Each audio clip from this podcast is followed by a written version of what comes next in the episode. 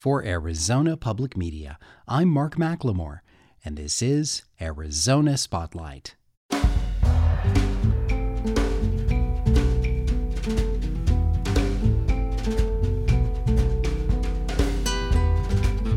Coming up, an update on the Tucson Unified School District's debate over expanding sex education. Where is the monsoon? An update from the National Weather Service in Tucson. Has the so called stupid motorist law made a difference in flash flood safety? And how Special Collections at the University of Arizona Library is helping to preserve family histories. Those stories are next on Arizona Spotlight.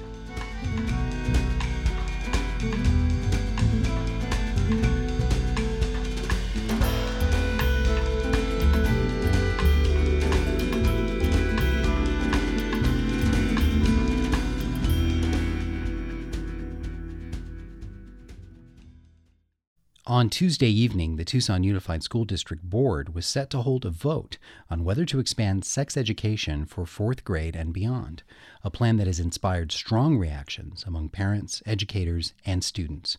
AZPM education reporter Duncan Moon attended the meeting. So tell me, Duncan, was it a different atmosphere than usual? Well, I'd say absolutely, although they've all been full to this point and people have spoken with passion um, sometimes bordering on anger, but um, they've been under control. And this was under control. But at one point during the meeting, there were so many people in the courtyard outside, and they were so loud. Uh, the word came into the board that a fist fight was about to break out.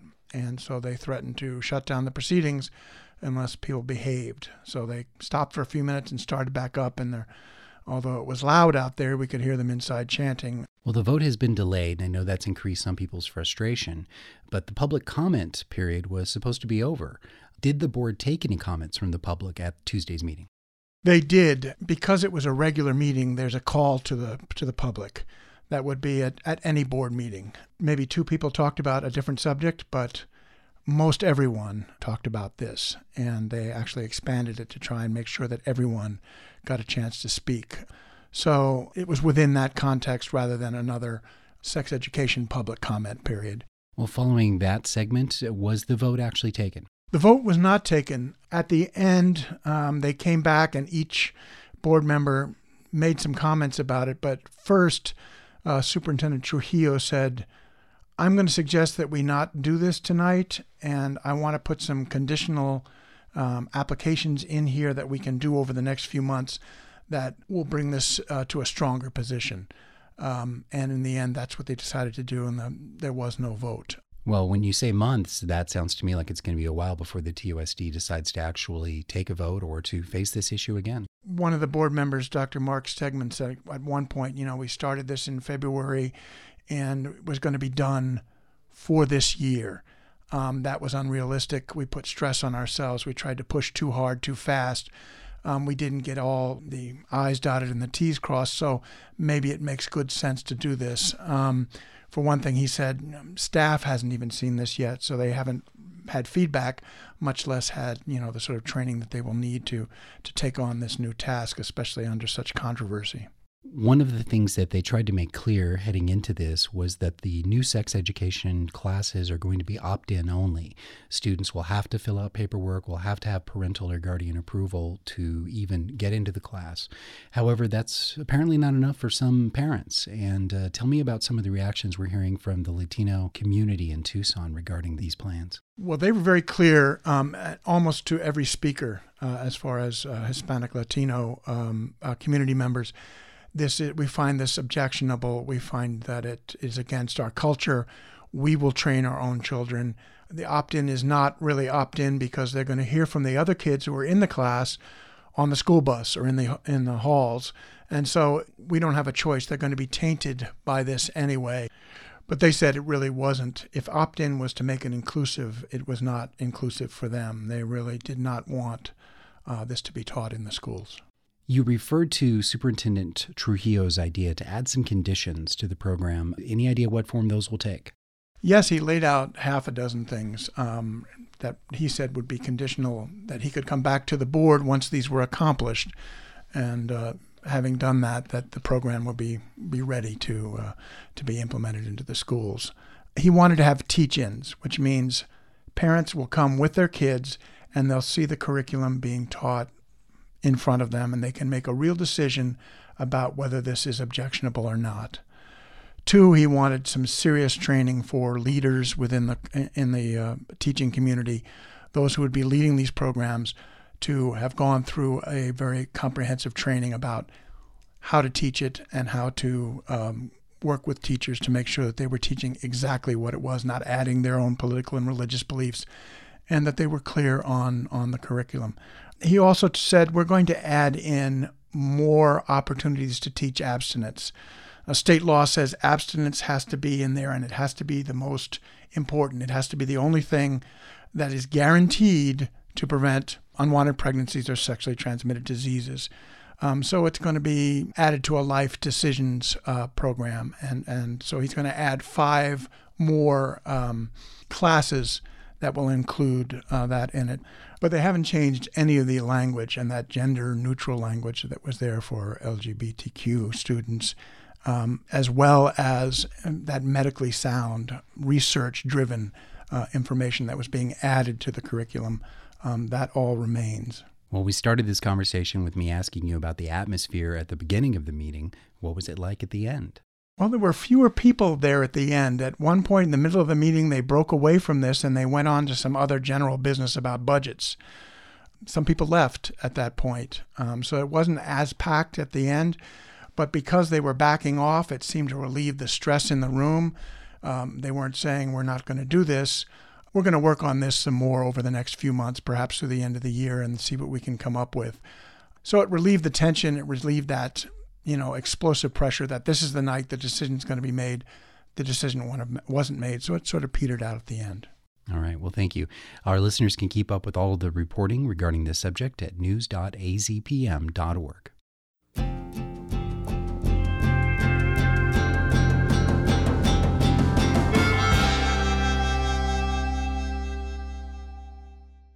This time of year, it's common for Tucsonans to spend at least a little of their workday dreaming that the clouds will roll in and that they'll get to watch the rain drench our dry city streets.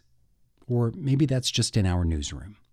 This week, Emma Gibson spoke with Ken Drozd, a meteorologist for the National Weather Service in Tucson, about any remaining hopes for this year's monsoon. Monsoon is really the season that we have when we get a good portion of our yearly rainfall, and it's really based on a seasonal change in direction of the winds that allows that moisture to come up uh, into our area during our the season we've defined as a monsoon from June 15th to September 30th when we get you know a lot of uh, thunderstorms and, and rainfall. And is that happening this season? We had kind of a wet and cool spring, and we really need to have kind of the heat building as the seasons progress and we get into summer to have that, that high pressure shift northward. Um, so because of the, the cool and wetter spring, it was somewhat delayed, and that again that delayed our, uh, our onset of our, our moisture into you know, kind of the latter part of July before we really got into the some decent moisture. And in Tucson, what does the monsoon usually look like? How much rain or precipitation do we get? On Tucson, we, we averaged just over six inches of rainfall during that, that June 15th through September 30th period. That's our, our average. We're looking at a period of record from 1895 through the present day. And this year, how are we measuring up? Well, we're, we're woefully behind right now. We're just shy of three inches so far for the season.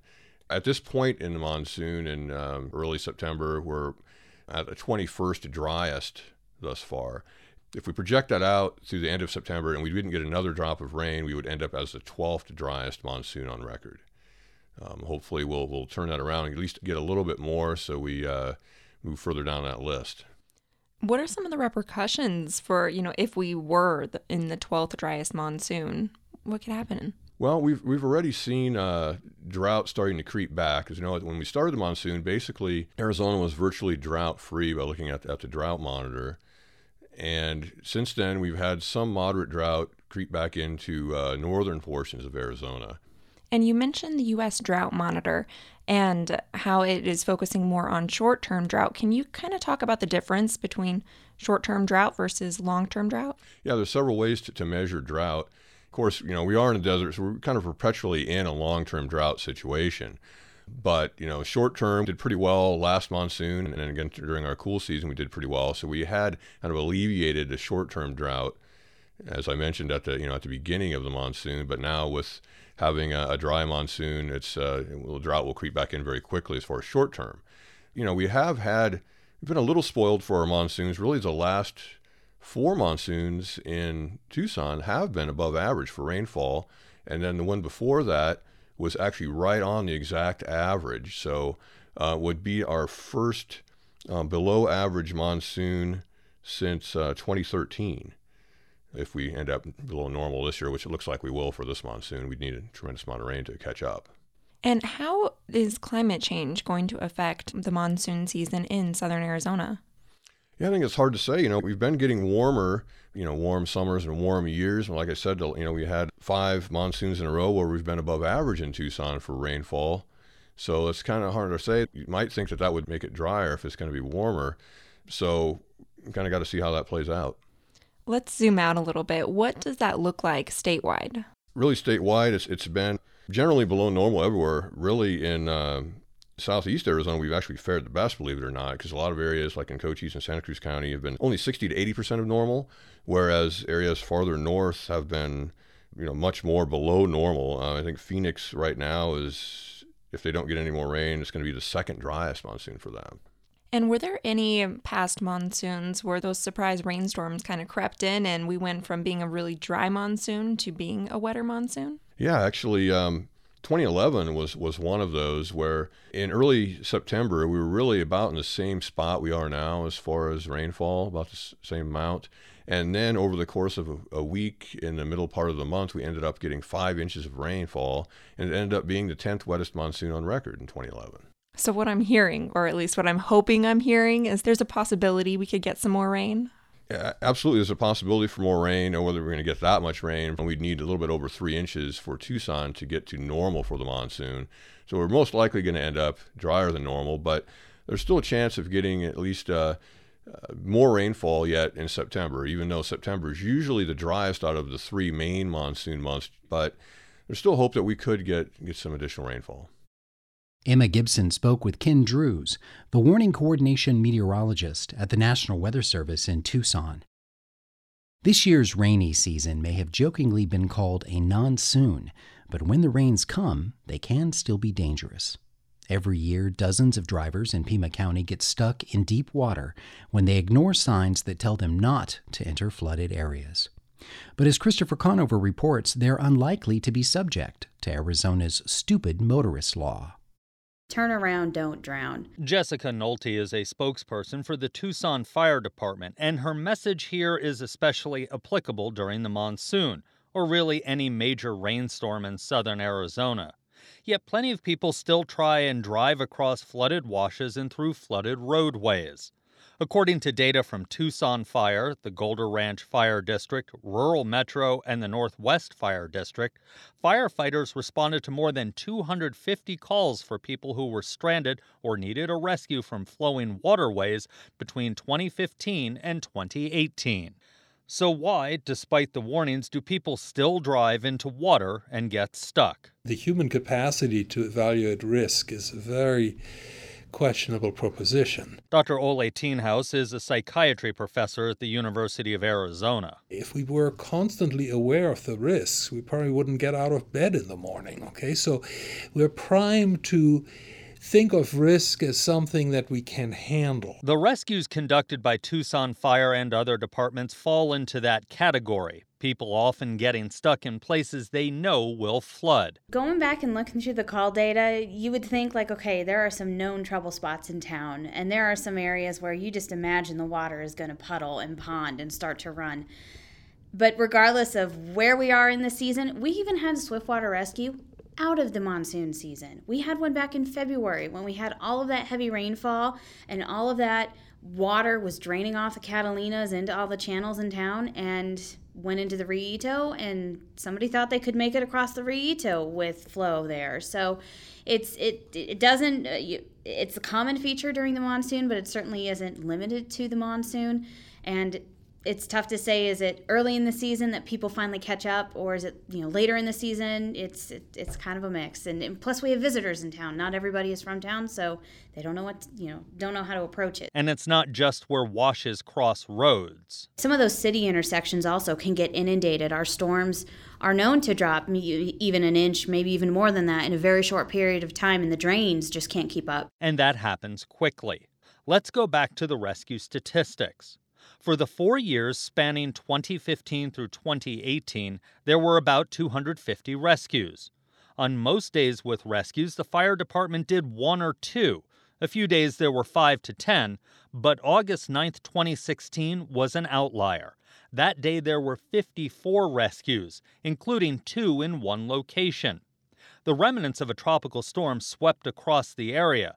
Nolte with Tucson Fire says fire departments train for those rescues, but still. It is a very dangerous situation depending on the, the, the position of where the, the individual or individuals you know are in their vehicle are they out of their vehicle what are the conditions going on in that that wash channel that drainage channel and then understanding okay something caused this. This could be a storm that's upstream. This could be a storm that's still active on top of us right now. The city of Tucson and Pima County put up signs closing flooded roads and warning drivers to stay out of flooded areas. The University of Arizona's Dr. Thienhaus explains why those signs don't always stop people. We see something that uh, warns us, but following the warning would create an inconvenience. I mean, I have myself sat at those streams and wondered whether they were really serious, and then you see some, you know, SUV go through, and eventually you might think, well, you know, it's probably they always exaggerate and so forth. It doesn't apply to me, and bang, there you go. He says people use past experience as a guide for making decisions, especially those involving risk. The fact that everybody's personality style falls along a different point in terms of risk aversion versus risk taking behavior. Uh, predestined some people more likely to be more likely to, to do foolish things. When drivers ignore the risk of a flooded road or wash and drive around signs that tell them not to enter the area, they're not only taking personal risk, they're violating the law. Arizona passed what is commonly known as the Stupid Motorist Law in 1995. It says that if a driver goes around a sign warning of flood risk, gets stuck, and has to be rescued, that person can be charged for the rescue, a bill that could be thousands of dollars. But the data from the four major fire departments in the Tucson metro area shows it's rarely enforced. For a large department such as ours, second largest in the state, we have that budget we have that technical training. We, we kind of absorb that cost just into our daily operations. The stupid motorist violation is a misdemeanor. The Pima County Attorney's Office says it has no records of the law being enforced in at least four years. Tucson Police Department records show one ticket in the last four years for violating the stupid motorist law. Officials with the Pima County Sheriff's Department said they also have no records of these tickets. That's because if citations are issued in a flood rescue situation, they're more often written for reckless driving or even child endangerment if there are kids in the car. These are certainly preventable, save for those really rare cases where it may be that giant wall of water that's coming down the wash, but if you're if you live in town, you know where those areas are. Monsoon officially ends on September 30th, but rain any time of year can cause a flooded roadway. For Arizona Spotlight, I'm Christopher Conover.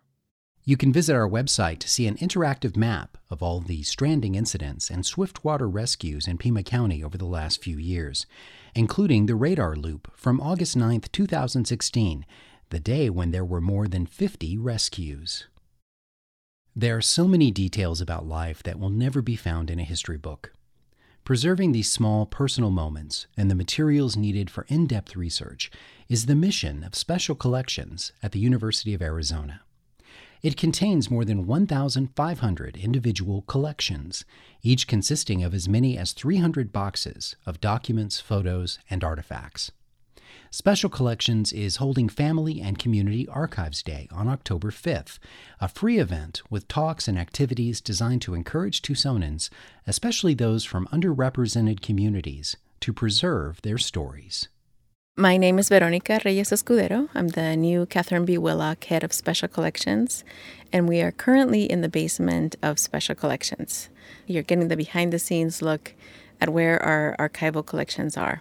This one that I wanted to show you is the De la Torre family papers. It's a great illustration of, of what a family holds as an archive. Um, and I wanted to show you some photographs from the collection. So here we're looking at one of the boxes. The call number is MS420, and I'm going to pull box six, box number six, and that's where we have photographs. Do you know why it is that you have a collection based on the papers of the De La Torre family? I was the Borderlands curator before being selected as the head for special collections. So I actually worked with the family for two years. A colleague of mine met this person. His name was Rafael, and he said that he had material from the Mexican Revolution. And so the more we talked, um, what I realized was that um, the majority of the papers that he had in his family were around the uh, the Cristero movement, um, which was in in Mexico. Uh, Catholics were being persecuted between the 20s and 30s, and so this family had a lot to do with bringing it up to the north, to Nogales, Arizona. There were several brothers. It was all brothers, and then one sister, Maria and Maria was the actual, in a sense, the archivist of the family. She kept everything. And so Rafael, being her son, after her death, started to figure out what to do with his um, family's papers. When you gain access to something like this and you become a preservation partner with this amazing living history, what's foremost on your mind in terms of your responsibility? Uh, one is preservation for long term use, and that second part is access. If we don't provide access to materials like this, particularly those of communities that are underrepresented, then we cannot forge new areas of research. The responsibility to the family is so important. You know, it, it for me, it generally takes an average of about two years um, to develop a relationship with with families, and I want them to feel um, that they can trust the institution, and so that they can feel secure and assured that their material is going to be here for a long time and be available for people to do research on them students scholars um, the community. Um, and so that's that's super important to us. In terms of this particular collection what does it consist of? What would someone find? Is it mostly documents? A lot of it is photographs. Um, we have negatives as well. Uh, we have a lot of correspondence and along with the collection came uh, a set of books, some of those which were um, underground um, publications because when they were being persecuted, they were exiled to the U.S. So they were part of that period of sending out um, pamphlets uh, about the movement. There's a map in the collection that shows how many priests were in each state, and that's a really interesting document, for instance in this case, because the family was um, lived along the border, it tells you just daily life of a family that lived in Nogales, and so you can see that this is a family at the turn of the century living their life, being entrepreneurs, being priests, and corresponding with with one another. So here are the photos of the family, the De La Torre family. And so here are all the siblings, and it tells you in the back who they are, so it's Maria, who I mentioned before, Ignacio, Francisco, Alfonso, Luis, Edmundo, y Carlos. And then here's Maria, who I mentioned, and she's the one that kept everything. It's wonderful to have somebody like that who is very conscious of history and conscientious of the necessity of these kinds of materials. If someone living in Tucson is in a situation where maybe an elder relative has passed away and they've come into possession of these things, do you have any advice? What, what would you encourage them to do? Keep it in a dry, cool place. But I would also, you know, really start thinking about what they're going to do once they once they themselves pass on. Um, or if they're going to keep it at home, um, this is the perfect opportunity for you to come to this to the event because we're going to talk about how to keep their materials at home. But eventually, you know, start thinking about repositories that you feel um, comfortable with. Um, start meeting the archivists in the repositories. We're here, we're open. we can consult with you on, on either how to keep it at home or what might happen if they decide to donate their materials to an institution like ours. That's one of the things that we're trying to do with the event is to talk about the necessity for these kinds of materials, particularly for underrepresented communities. Because what we're realizing is that the voices of those that have been underrepresented in many aspects, not just in archives, um, have voices that can enrich our history. We're going to have Professor Anita Huizar Hernandez talk about how she uses um, archives to um, teach um, her students and the use of primary sources. And the other thing is that we're going to have our community archives partners, like the Mexican American Museum at the Sosa Carrillo House, the Dunbar Pavilion and African American Arts and Culture Center, and the Arizona Queer Archives. We'll have representatives um, on hand so people can talk with them about their repositories, people can learn about their repositories and so, and then we'll have um, Professor Lidia Otero on loop on video talking about her work in um, public history and oral history and the importance of oral histories. And then the other thing is that, you know, if you bring 10, 10 pieces, we'll digitize them for you. They'll go away with um, a thumb drive with their digital copies as well as their original, of course. Some people do decide to donate materials, and we'll be ready for that as well if they if they decide to do that. Now, what kind of materials can be digitized? So, what we're looking for this time are uh, flat surface materials like posters um, that are less than 11 by 17, photographs, letters. People have brought in um, birth certificates from their great grandparents. Um, so, those kinds of things, pamphlets, um, church newsletters, club newsletters, you know, so those kinds of things. So, that's what we call flat surface paper material. Veronica Reyes Escudero is the director of University of Arizona Special Collections, located next door to the UA Main Library. Family and Community Archives Day is Saturday, October 5th. You can see some photos and get more information on the Arizona Spotlight page at azpm.org. Thank you for listening to Arizona Spotlight. This show originates from the AZPM radio studios. AZPM's news director is Andrea Kelly. The music is by Calexico. The production engineer is Jim Blackwood. I'm producer and host Mark McLemore. Arizona Public Media's original programming is made possible in part by the Community Service Grant from the Corporation for Public Broadcasting.